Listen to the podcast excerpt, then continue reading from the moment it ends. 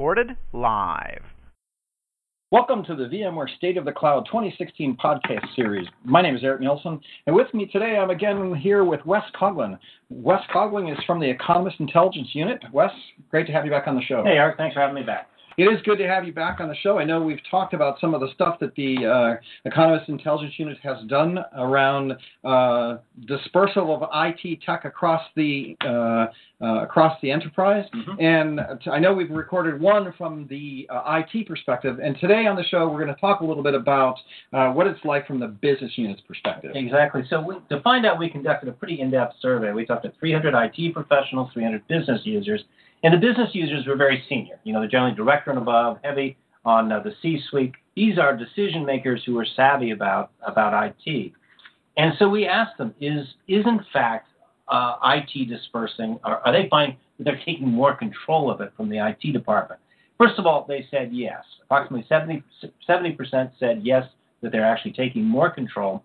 And for the reasons they gave, the first one was that they have the expertise to implement it and design it, and particularly for SaaS, that's what they're doing right now. The second one is that they want to basically they want to install what they are going to live with. They want to be familiar with, with doing it. And the third reason was basically said, look, the IT department just doesn't have the bandwidth to serve our needs, so we're stepping up and we're doing it ourselves. Right. I, I, can definitely see this whole transformation where business now has the ability, because of SaaS services, to just get in the IT business for itself because you don't have to set up servers, find data centers, power, air conditioning, all that. You move to SaaS, and all of a sudden you're just choosing the business app that's right for you. I think you're on to one, one important element that just, you know, frankly, software has gotten easier, and SaaS has been a, a major driver of that. The second is the changing nature of the business. I mean, I think as we all see every day, technology is being more closely integrated into, into products, into services. So the business user has got to become more adept at it, and in fact, they are. There's an interesting generational change where we do some segmentation by, by age group, and of course, the younger folks are even more tech savvy, and so you can see sort of the future is probably this increasing this increasing development of an IT archipelago, as we call it. It's interesting because even at VMware, we brought in a new VP, and he comes from a big bank environment. Mm-hmm. And you talk to him, and he's a fairly senior person, and he hasn't experienced the SaaS explosion, so he's still thinking package yeah. software installation. But you look at some of the younger generation people that are, you know, taking charge, and you see them. It's just come. They don't even know what installing that, software means. That only says that this is going to accelerate. Yeah, absolutely. The phenomenon that we're talking about. So, which which business units users are doing this? Did you see this throughout the enterprise? Is it corporate departments, lines of business? There's no part of the enterprise that's escaping this phenomenon. We we looked at all of them, and first of all, there's the, the lines of business. It varies, of course, by lines of business. There's some some products and services that are like financial services where it's just permeated through with IT. But you're seeing now everything from from cars to, to door locks are going to have are going to have an IT component to it, so it's going there. What we also find is not just the lines of business, it's also permeating all the corporate services. So the folks down in accounting and the folks in legal and the folks in environment and safety all have the SaaS apps coming their way. They're all developing them, all with varying degrees of coordination with the IT department. Interesting. So before we continue on, the, the, the Economist Intelligence Unit, could we stop and talk a little bit about what does the survey look like? How big was the survey? Uh, how many businesses did you talk to? Mm-hmm. What's the scope of this? So this was conducted in July and August of this year, so it's pretty recent. Um, it's a total of 600 respondents. All of them are director and above. Most of them are VP and above. Split down the middle: 300 uh, IT executives, 300 business users. And we made sure that it was across a range of almost 20 different industries, so there's no industry bias here. It's generally larger firms, 500 million and above in, in revenues. And above all, we made it global, so equal representation pretty much around, around the globe. We just wanted to get a something that's broad enough that it's you know telling us you know statistically valid, but also has no biases built in. What's happening in the big enterprises? Mm-hmm. So um, so this must be creating complexity in the enterprise, right? Yeah. Did you see some data showing that people are struggling with some components of this? See, what we found is that, for example, the average firm has get eight devices that they that IT knows about. They have seven different security solutions, eight different data management solutions. The list I think eight different cloud networks that they're on. All this proliferation of it, you know, it becomes a geometric problem for IT.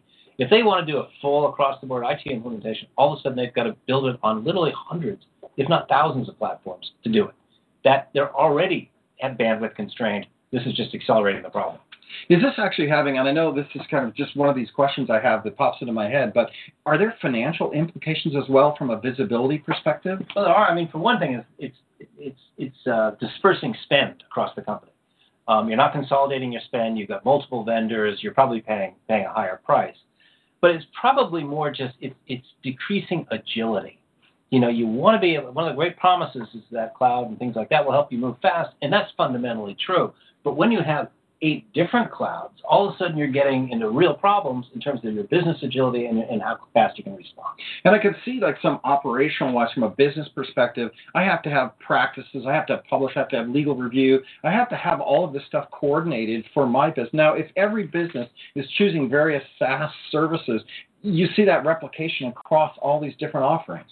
I heard I heard an anecdote where somebody found out they did an audit and they, were, they had 15 different subscriptions for SurveyMonkey you know, just as a small. Right. Um, so it's that kind of duplication that's taking place. But there's a more nefarious thing that's taking place, and that's around security. To have security, you really need to have some centralized controls, central standards, central training.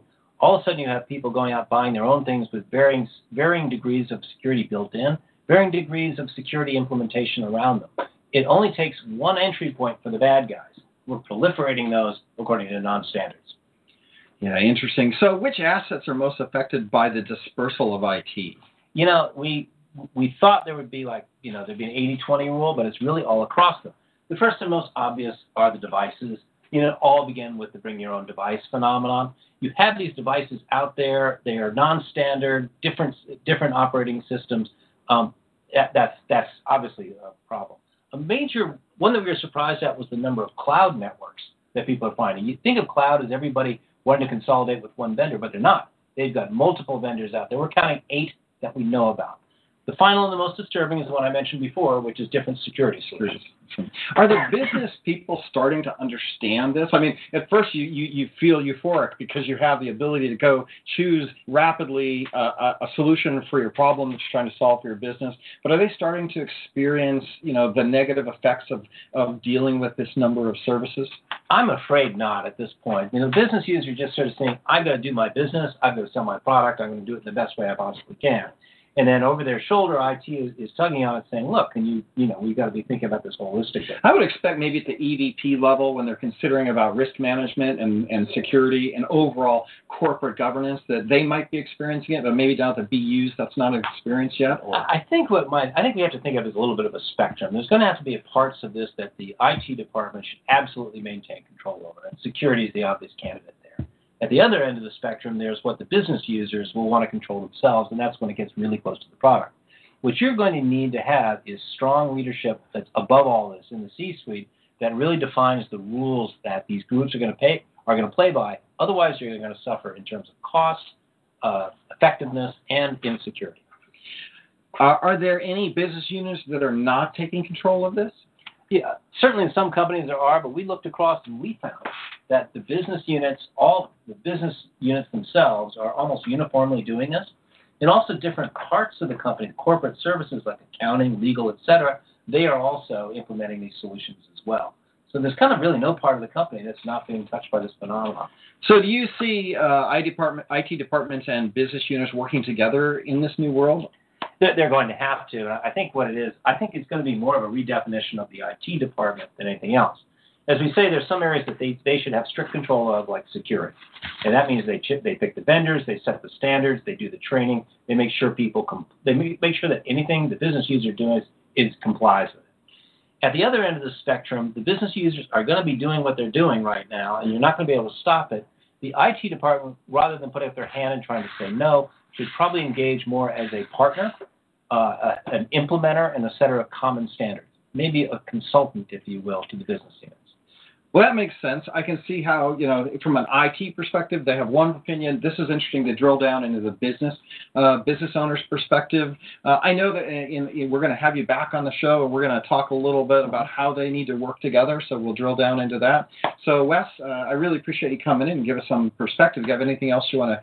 Uh, where where can we find more about the this information? Uh, please come to our site, Economist Intelligence Unit site is www.economistperspectives.com, and look under the IT Archipelago sponsored by VMware. I know that also we are going to be publishing this podcast on www.vmware.com slash radius as well as vmw.re slash pod for our community podcast. So uh, I think there are plenty of places to go look and uh, follow Wes Coughlin and learn more about these subjects. And Wes, can't wait to have you back on the show to talk about, you know, what IT and business can do together. Thank you, Eric. Thank you very much.